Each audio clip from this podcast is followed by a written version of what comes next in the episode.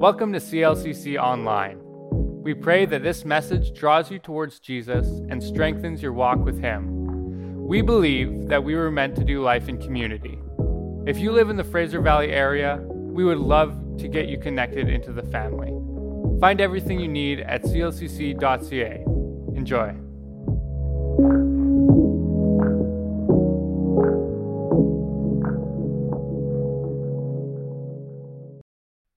Hi, everyone. Welcome and Merry Christmas. I trust you have a great uh, Christmas season and that you can enjoy time with your family and friends and just enjoy the presence of Jesus this Christmas season.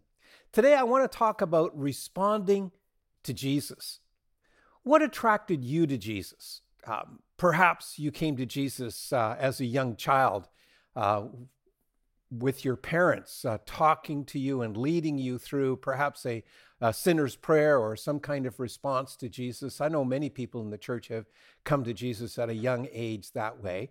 Or, or maybe uh, you came to Jesus as an adult and perhaps it was his sacrifice, you know, the, the cross and, and all of that, and just, just had a, a heartwarming sense of attraction to Jesus because of that. Or maybe, maybe you've been impressed by the humility of Jesus and the way he responded to, to his accusations. Or, or maybe it was the power of Jesus that attracted you to him. I know a lot of people who have come to Jesus because of a miracle in their lives. Perhaps it was a healing, perhaps it was some unusual circumstance that happened that was that was well way beyond uh, just simply a coincidence, and and you came to Jesus because of a, a revelation of His power, or maybe it was His words of wisdom maybe the Sermon on the Mount, or it just kind of all clicked for you and you said, wow, that is so profound. And or or maybe it was an overwhelming sense of of his love that first attracted you to Jesus. And you just uh, just were kind of impressed or surprised by his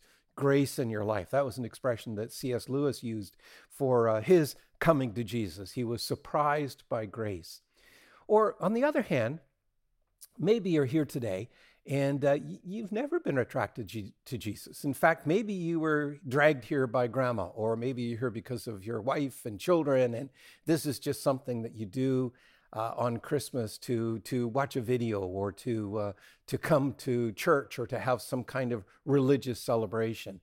Uh, what repels you from embracing Jesus wholeheartedly? Well, not everyone is attracted to Jesus the same way. And we're going to read the story from Matthew's Gospel, chapter 2, verse 1 to 12. After Jesus was born in Bethlehem in Judea, during the time of King Herod, Magi from the east came to Jerusalem and asked, Where is the one who has been born King of the Jews? We saw his star when it rose and have come to worship him. When King Herod heard this, he was disturbed, and all Jerusalem with him. When he had called together all the people's chief priests and teachers of the law, he asked them where the Messiah was to be born. In Bethlehem in Judea, they replied, for this is what the prophet has written. But you, Bethlehem, in the land of Judah, are by no means least among the rulers of Judah, for out of you will come a ruler who will shepherd my people Israel. Now, this text is from the book of Micah, chapter 5, verse 2. And it was written some 700 years earlier. And the prophet Micah had been talking about Bethlehem as being a significant place where a ruler was to be born. You know, go back in history and think about this a little bit. We would remember perhaps that David was anointed to be king of Israel as a very young boy in Bethlehem. In fact, he grew up in the Bethlehem area.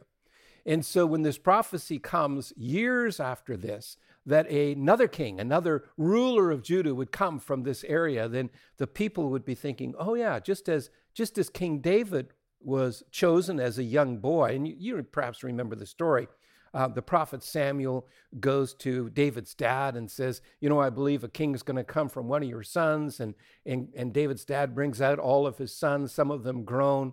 And, uh, and Samuel keeps saying, No, it's not that one. No, it's not that one. Do you have any left? And he said, Well, it's just a boy tending the sheep and you bring him in and of course it was david and he he was the one that the lord had chosen to be ruler of israel he became their greatest king and so from this very location where david was anointed and where david grew up this was going to be a place where a new king would be born, a new king would come. So the story goes on. Then Herod called the Magi secretly and found out from them the exact time the star had appeared. He also sent them to Bethlehem and said, Go and search carefully for the child. As soon as you find him, report to me, so that I too may go and worship him.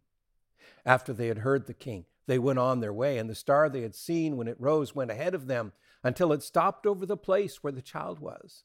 Then they saw the star. When they saw the star, they were overjoyed. On coming to the house, they saw the child with his mother Mary, and they bowed down and worshipped him. Then they opened their treasures and presented him with gifts of gold, frankincense, and myrrh. And having been warned in a dream not to go back to Herod, they returned to their own country by another route. Well, let's pray over his word. Thank you, Father, for your word today. Thank you for the story of uh, Jesus' birth from Matthew's gospel. Thank you for the response to Jesus that uh, these people had as, as they saw the child or they heard of the child. And I pray, Lord, that we would learn from it and that we would respond to you. Lord, I pray particularly for those who might be listening to me who have not yet responded to you, who have, well, for one reason or other, have uh, stayed clear of, uh, of uh, your grace, have stayed clear of really embracing you as their Lord and their Savior. And perhaps they're listening to me because, well, uh, they have been challenged to do so by friends or family. Lord, I pray that you would uh, speak to them through these words, through this passage of Scripture, through uh, the Holy Spirit, which calls us and attracts us to Jesus.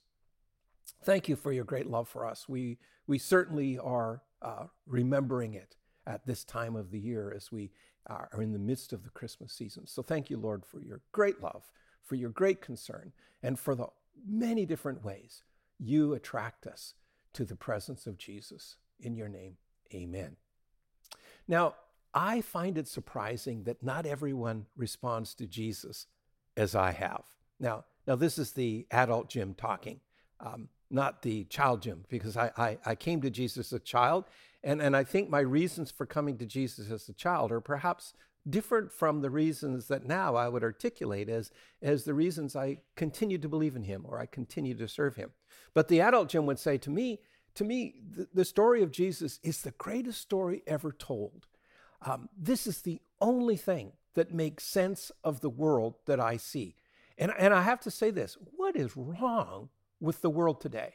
Uh, when I hear the news, when, when I watch what's going on in the world, I say, wow, the world is, is strikingly, strikingly problematic. Uh, there are some things going on in the world today. You just say, that's just amazing that humankind could do that to others. And, and I, Christianity, Jesus is the only thing, only one, only, only ideology that makes sense of the world. I think it's the only religion that really explains evil. And in fact, not only explains why evil exists, explains, in fact, the cure for evil. None of the other religions come close to articulating why the world is in such a mess. And you know what? Believing in this Jesus. And, one of the great reasons that, that I have responded to Jesus is as I've seen that when believing in Jesus really changes lives. I've seen people's lives completely transformed because of belief in this Jesus who came in a manger some 2,000 years ago. In other words, Christianity, belief in Jesus, putting our faith in Him, wholeheartedly embracing Him, really works. It changes lives.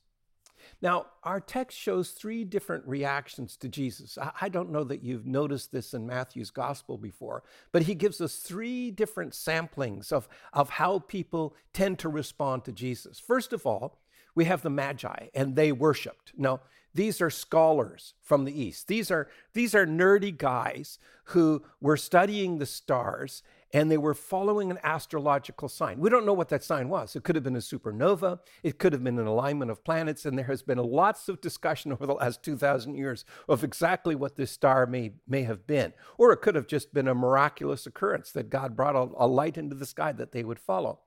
Interestingly enough, Jewish people were not supposed to follow astrological signs. It was it was thought to be occultish and something that was evil. So in the early church and certainly uh, in Judaism, it was thought to be forbidden to, uh, to look at the stars and think that stars somehow affected uh, someone's or the world's destiny. And so here we have these, these pagan scholars uh, following this sign in the sky. Uh, I would say that they're unexpected worshipers. They, they show up in the scene unexpectedly. And they're outsiders. They're outsiders ethnically, and they're outsiders by profession. And, and it makes me wonder when I read Matthew's account where are the devout people? Um, certainly, there must be devout people around that they might be uh, hearing, have heard the story that uh, how Jesus was conceived and had been following perhaps the story of, of Jesus or Mary and Joseph, and, and were looking for the baby to be born and, and wondering about this. Certainly, the story has gotten out. Where's Elizabeth? The cousin of Mary. You know, John the Baptizer had been born already. Where was she? Because we know that the family members had gathered in, in Bethlehem. But in the Matthew account, we have Mary, Joseph, some pagan scholars who show up on the scene a little bit later, and some farm animals. and you go, well, weren't there no uh, devout people in Bethlehem that would have been anxious to see what was going on. This, this story must have been told of uh, Mary's conception, conception and what was going on. But you know, God uses the strangest means to draw people to Jesus an astrological sign. And he also draws the most unexpected people to Jesus. And I think this truth is at the very heart of the gospel. God's concern for the outsider, God's concern to reach people in extraordinary ways. And, and in fact, the very heart of the gospel is that God uses extraordinary means to get our attention. Think back of the biblical account. Think of all the strange things that happen. There's a burning bush, and God speaking from a burning bush.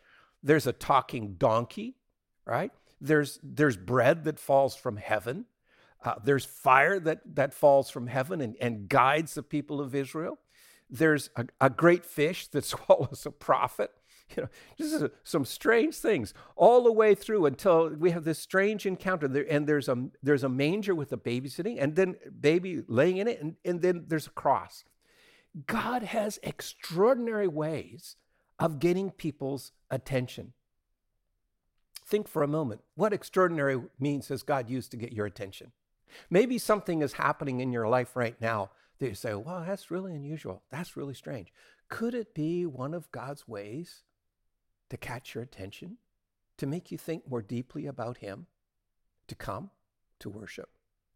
Uh, secondly, in, in Matthew's story, we have the chief priests and the teachers.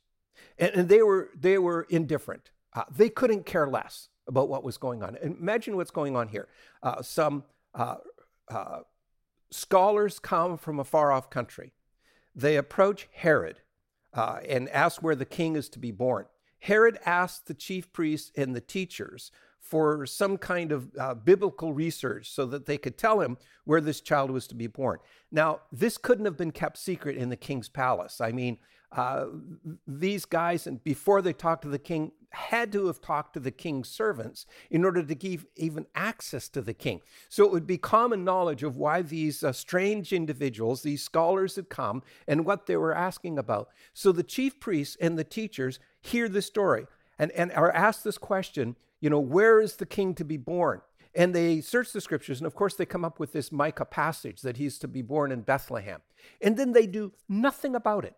Uh, you would think that, that these guys who are priests and teachers who are really in charge of, of the religious order of, of Judaism and who are in charge of, of guiding the people and helping the people, when they heard that kind of question, you would think that their curiosity would have been challenged a little bit. You would think they'd say, Oh, I wonder what's going on. Maybe we should check this out maybe there's something happening, especially when consider in the first century there was a lot of anticipation for the coming of the Messiah.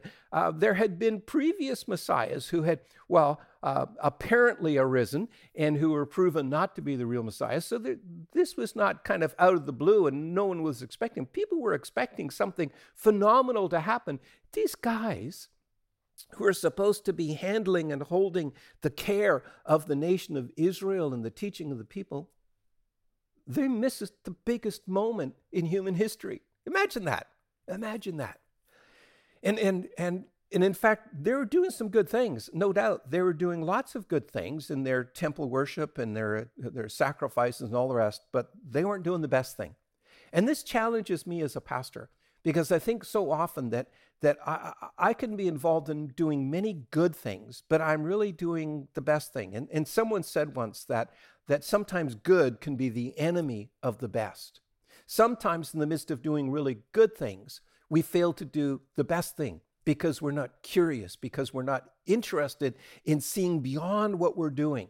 And, and I think that's the challenge that all of us need to take up in our own hearts and our own lives. And say, yeah, we're doing some good things. I'm serving the Lord as best I can.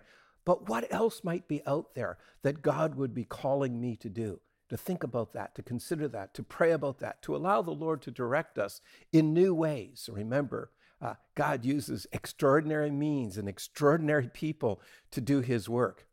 Well, then we have the reaction of Herod the Great. He saw Jesus as a threat.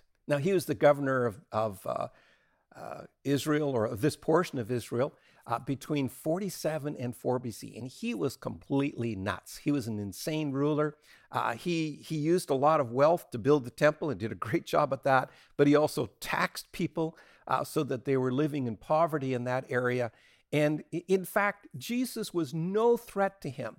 Uh, Jesus was no threat to the Roman Empire. Jesus was no th- threat to the Roman emperor. Uh, he, he's no threat to, to any political system because he works beyond the political system. His kingdom is a kingdom of heart. His kingdom is not a physical uh, kingdom of, of with borders and with, with political systems in it. Uh, Jesus was no threat, but he saw him as a threat, and his reaction was try to, to destroy Jesus.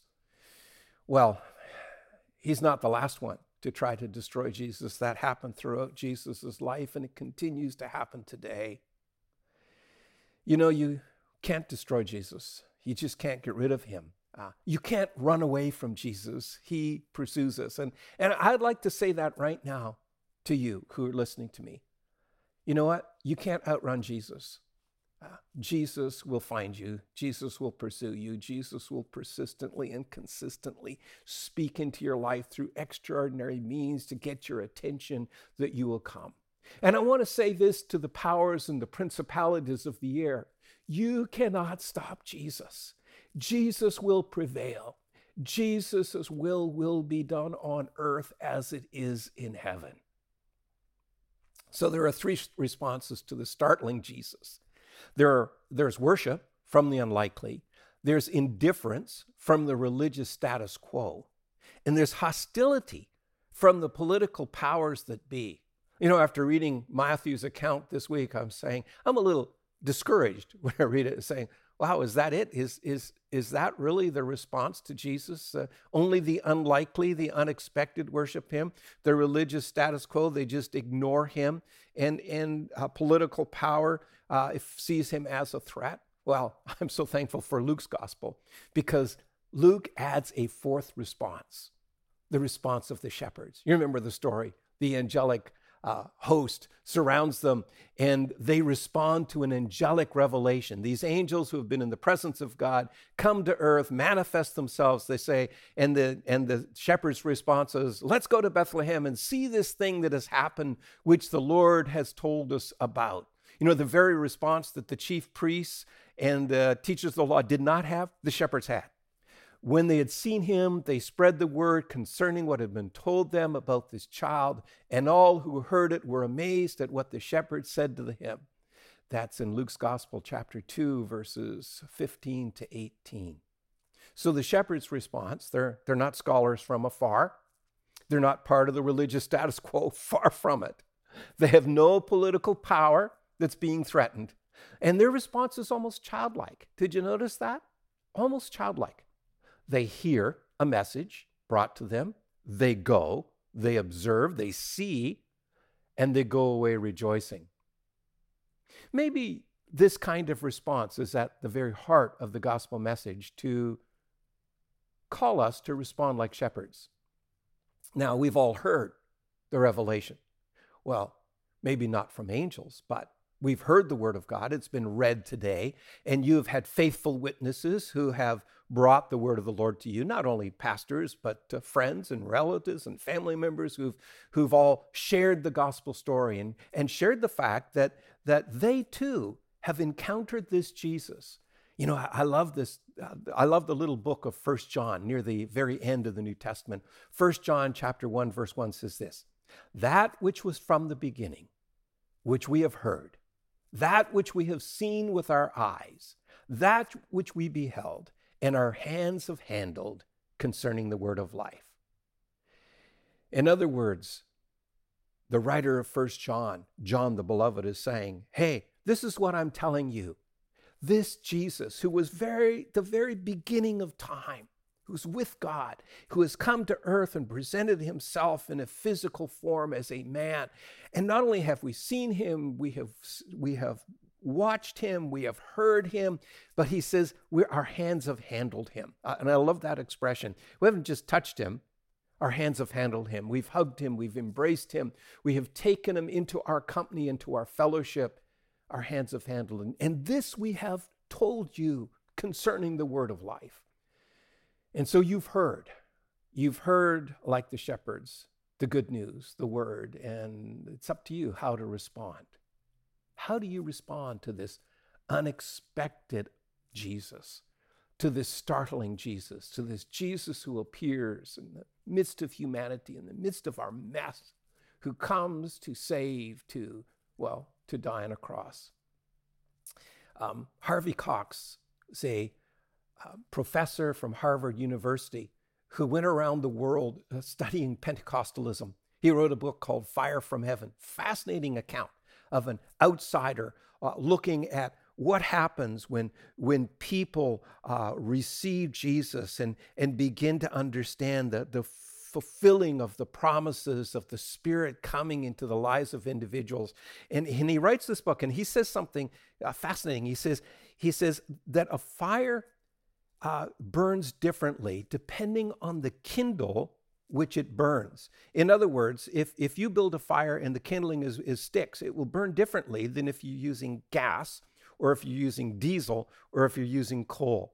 And, and by that, what he meant was in various places in the world where he, where he found the Holy Spirit's presence, where he found people came, coming to Jesus, depending on their backgrounds, depending on how the people were wired or their, their, their philosophical understanding of life and, and basically their, their culture, it would depend on how that fire burned and how they responded to Jesus. And, and I like to say that's probably true of all of us, that it depends on our backgrounds. It depends on how we're wired. It depends on our personalities. It depends on our family background.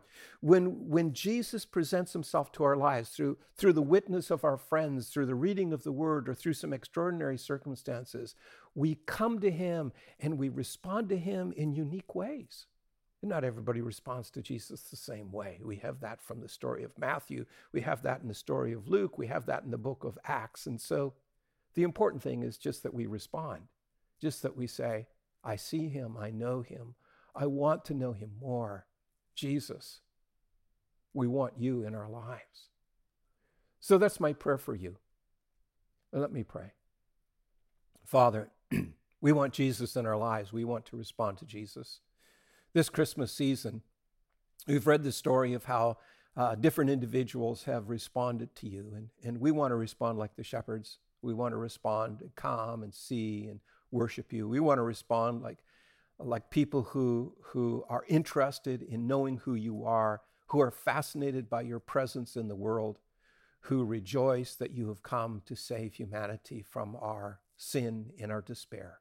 So, Lord, we come to you today and we worship you. We thank you that you have come, Father, that you have sent Jesus, Jesus, that you've come, Holy Spirit, that you remind us and challenge us and prod us so that we would come to know Jesus as our Lord and as our Savior. Lord, I pray for those who may be listening to me who perhaps have wandered away from you or perhaps have never really received you, never really opened their lives to you. I pray that they would do that this Christmas season. I pray that they would come and they would worship and they would rejoice. We pray this in the name of Jesus Christ, our Lord and Savior. Amen. Thanks for joining us. If you're looking to get connected, we are one church in multiple locations. Our Aldergrove campus meets at Parkside Elementary School Sundays at 10:30 a.m. Our Abbotsford campus has two services each Sunday, 9 a.m. and 10:45 a.m. We would love to see you at one of our in-person gatherings. If you would like to financially support us, you can always give at clcc.ca/give. See you next time.